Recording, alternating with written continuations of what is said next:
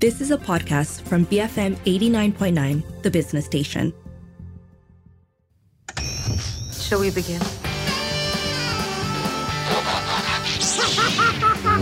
Expecto Patronum!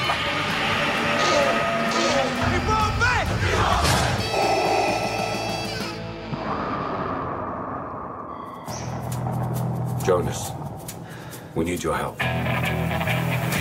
We're detecting increased aquatic activity 25,000 feet deep in the trench. Whatever is down there is trying to make its way to the surface. This is a bad idea. Just a little bit. That's the apex predator. Everybody make it to the station!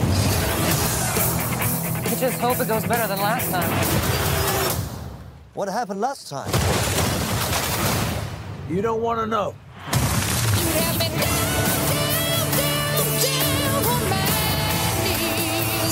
Ooh, Barracuda. BFM 89.9, you're listening to Popcorn Culture with Lynn, Sharmila, and Arvin. Very excited. So, um, after we spoke yesterday about the mega high quality production of The Bear, we're following it up. We're following it up, guys, and r- raising the ante um, with Meg 2 the Trench. the link here is animals, in case you can't tell. Um, yeah, not double bills like we might have talked about last week. Um, let me first say that if you, like me, thought there was going to be an awesome Barracuda needle drop moment in the movie, I will burst your bubble right now. That never happens. There are no needle drops. There are no needle drops. I think. Yeah. Okay, I have to confess, I've not watched the first Meg, um, but it looked like the kind of movie I would genuinely enjoy. Just like a B grade monster flick, underwater, Jason Statham. Why not, right? I was actually disappointed by Meg 2, even by those low standards. Partly because I found it kind of just slow and boring. There were some parts that were exciting, but overall, B grade movies should be fun, and I didn't find this super fun. So I, I saw the first Meg. Um, I thought it was fun. It was perfect, B grade, extremely forgettable after the first week, but you know you had fun in the cinema, that kind of a movie. And I was expecting more of the same or something amplified in this movie. And it's not that at all. Um, and I also like, obviously, I don't know how to make a movie. I don't pretend to know how to make a movie. So I don't want to go out and say that making a movie like this is easy but making a movie like this is extremely easy like you know like come on it's it's so it's so simple the premise it's like megalodon and people I mean, at Many the- megalodons. At the very Many least, yeah, megalodons. at the very least, I expected there to be more megalodons. You never Yeah. actually get that many scenes with the megs. What are you talking about? There were like three. Uh, Yeah, but like out of the corner of your eye, hunting. you see four fins. Okay. you see a tooth. Okay, before I say how I felt, um, I would like us all to be honest with everybody and explain when it is that we watched this film. Was it hmm. after a weekend or was it before a weekend? Okay, so I watched it like last night. So weekday night after work. I, w- I watched it weekday morning I On a watched it on Friday night, y'all, and it was great. So I think that actually when you watch this film matters so much because it is a nonsense movie. It's not well made. It's um to me it is like really B movie. The the tagline is "New Meg, Old Chum." I and, love. yeah, and they they say something an awesome almost. Yeah. almost like that in the actual film. Um, there are hero shots of Jason Statham that are ludicrous to such a degree that I can't even verbalize it.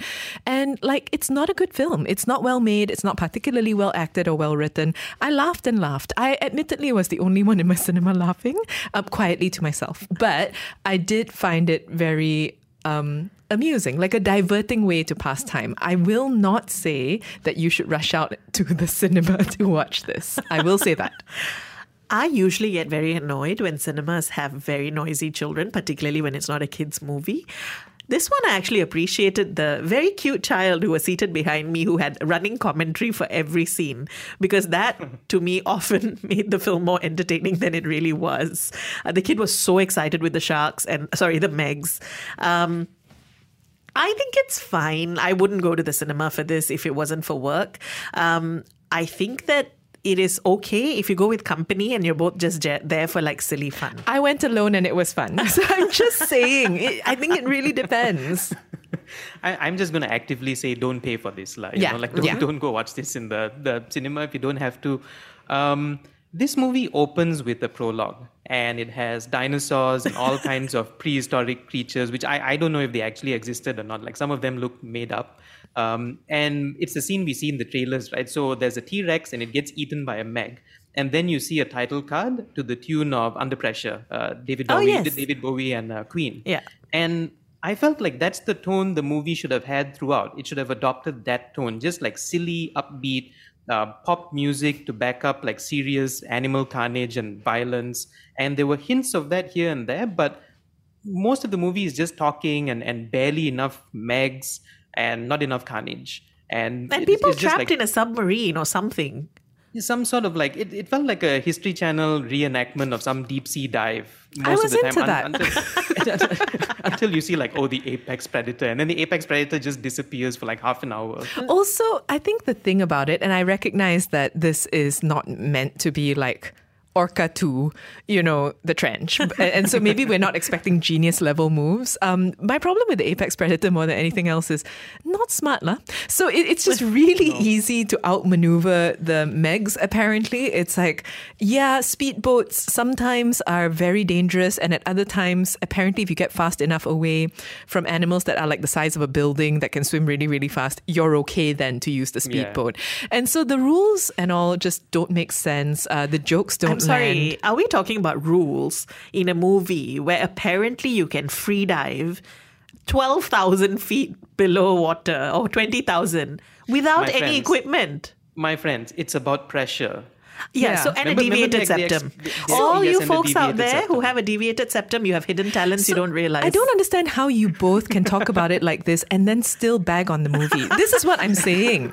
This is what I'm trying to get at. You watched it on the wrong day. Listen to yourselves.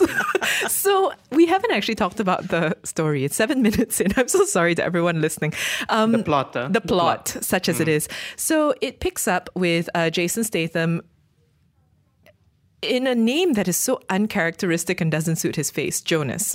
Um, so he is part Or of eco warrior James Bond. Yes, exactly. So he is part of a research facility that um, are conducting dives into the trench. On one of those dives, they essentially encounter what uh, Wikipedia is telling me is called a malevolent mining company. So we'll go with that. And um, through that, a bunch of things happen. A hole gets busted in the thermocline. Megs are released. So there's like this weird subplot about trying to stop a mining company and, you know, treachery. And then there are just the sharks. And then there's a whole separate thing that happens on an island. You actually like the movie. eh? You remember Thermocline. I'm very impressed. I, I remember Thermocline partly because I was like, that is stupid. it's It sticks out because it's dumb. Also, um, lots of China money in here, lah. Very clear fingerprints all over the film, which I thought was interesting, right? Because it actually actively shapes plot points and storylines. Um, you know, so future of Hollywood, maybe who knows? Um, look, I I agree that perhaps in a different mood, I would have just found this sort of silly fun, right? Um, I do think though that the movie itself. Perhaps budget, the CGI is not great. Um, so they, they are reduced to doing things like, oh, there's a giant undersea creature with tentacles. What is it? We'll show you four tentacles. And then you never get to actually see the creature. You see the teeth. You see the teeth and some random skin, and then that's it. So I don't know. I don't know what happened with the, from the from the point at which they decided we're going to up the ante of Meg, but then in fact ended up making a movie that seems less successful than the first one.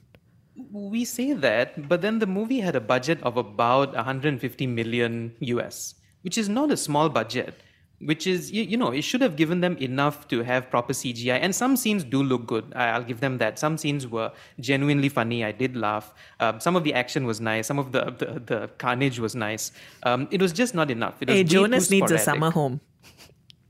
That's where the budget went. I'm, I'm sure he got the, the summer home. Um, and also, this movie has some of the worst dialogue I've seen in a movie in a very, very long time. I, I had to take a, a, a mental note of this one line. They say, we, we, we work the problems one by one, we do what's in front of us, and then we do the next thing. And I'm like, what? And then, no, no, at this point, you're supposed to cry, y'all. Please, huh? To Oh, put yes, some yes, respect yes. on the line. Because that line is supposed to be a life lesson. You're, Yes, you're is. saying it like it's random, but actually it's repeated because it's something that's very important to be known, and then you like sit in silence for a while, quivering with wisdom. It sounds like it came out of like an IKEA assembly guide or something. like, like what, like what kind of a line is? Who wrote this? You cannot find the screw. Go find the next screw. is- is then what we it would do the be. next thing. Yes. Um, I actually thought that it was intriguing that about half of Jason Statham's dialogue was Jiu Ming, Mei Ying. Just that's all he does. I, I there, there are times where he could say so many other things like "get out" or "help," but he's just shouting Chinese names. I think it's Oh, easier oh, than oh. remembering his dialogue. I, I have seen the first movie. It took me an hour to realize who she was. And then I'm like, oh, it's the, the girl from the first movie. Uh, I was lucky enough to watch it with someone who'd watched the first film, so I got context. Right. I, I, had, I had no context. I'm like, what is happening here? Don't think you need it. Uh, we are talking today about Meg 2, The Trench, very respecti- respectfully, I think, as you can tell. Uh, let us know if you've seen it or if you enjoyed the first Meg. You can WhatsApp 018 789 8899. Tweet us at BFM Radio. Blockbusters for me. BFM 89.9, the business station.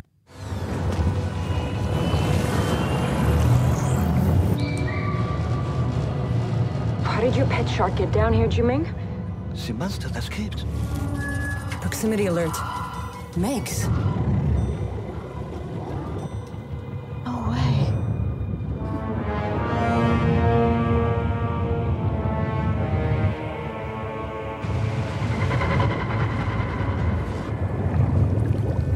That's the biggest Meg I've ever seen. Biggest Meg anyone's ever seen. BFM 89.9, you're listening to Popcorn Culture with Lynn, Sharmila, and Arvin. Together, we are talking about Meg 2, The Trench. Uh, you just heard there Jason Statham and some other characters who don't matter. The movie doesn't care. The movie really doesn't care. The movie doesn't care. It introduces people that from the minute you meet them, you know this is going to be the bad guy. it's like. You know what bothered me about the, the movie doesn't care part is when people get killed off and nobody cares. Someone gets attacked, almost killed by a Meg, and nobody seems to care. After that, it's just like, hey, yo, business as usual. I'm not sure what this movie wants you to feel. Nothing. no, that's the good part. It requires so little from you. You don't care who's going to get killed. You also don't remember who got killed. Yes. And you're like, wait, wasn't there someone in yes. the last half Someone hour? popped up. I thought they were dead, but then they were back there.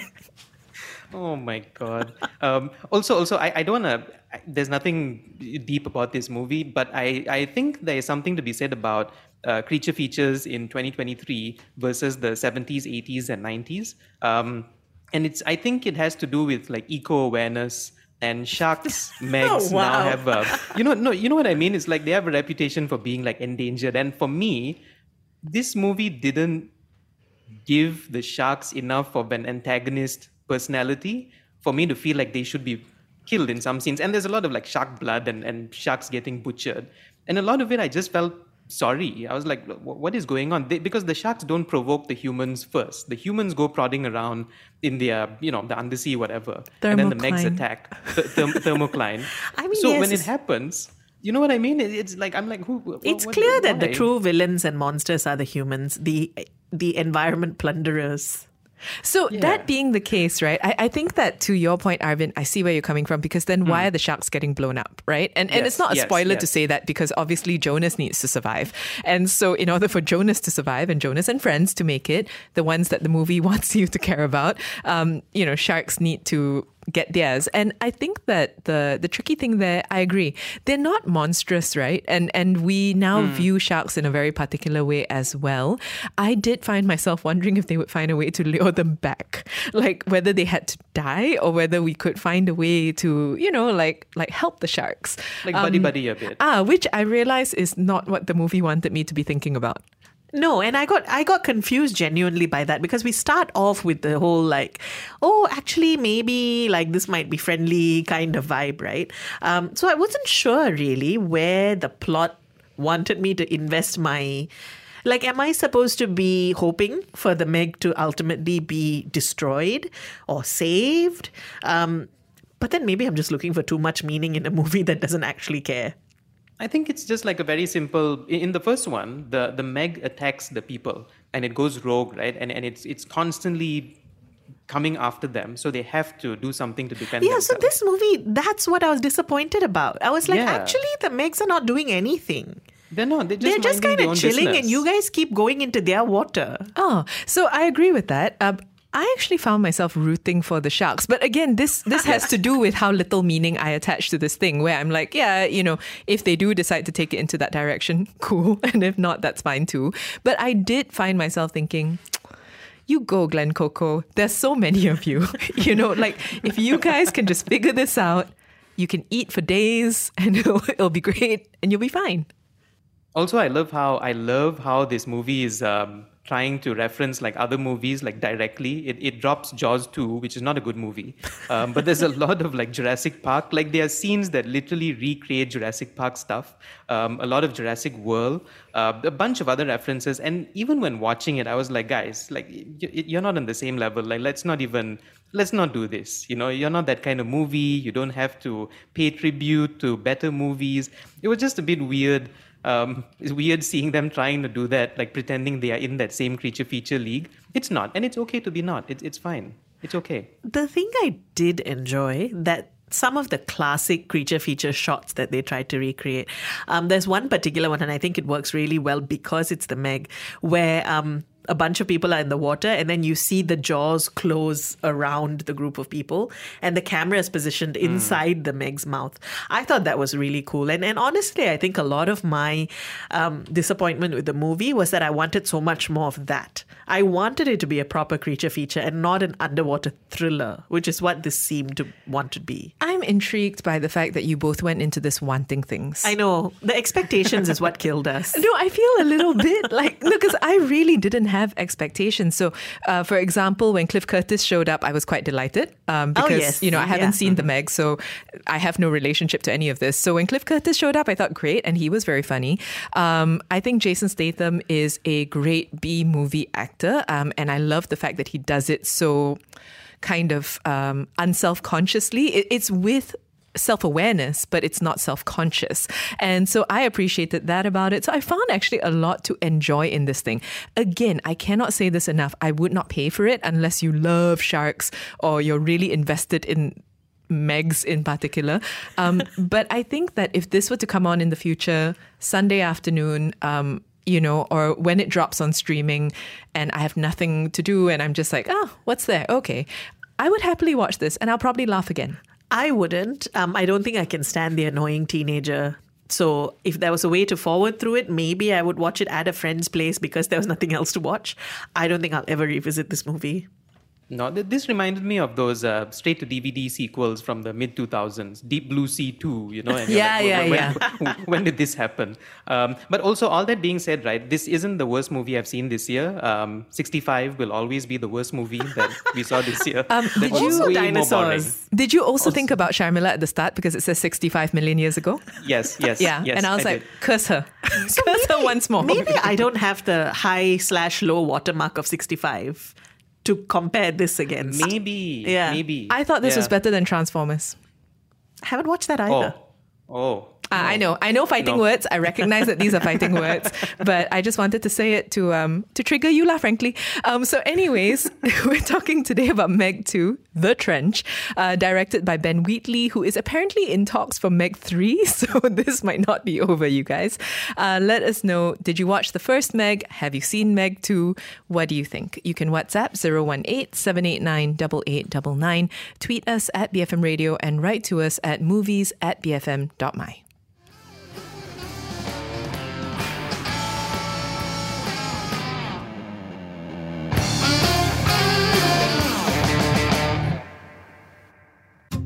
You have been listening to a podcast from BFM 89.9, the business station. For more stories of the same kind, download the BFM app.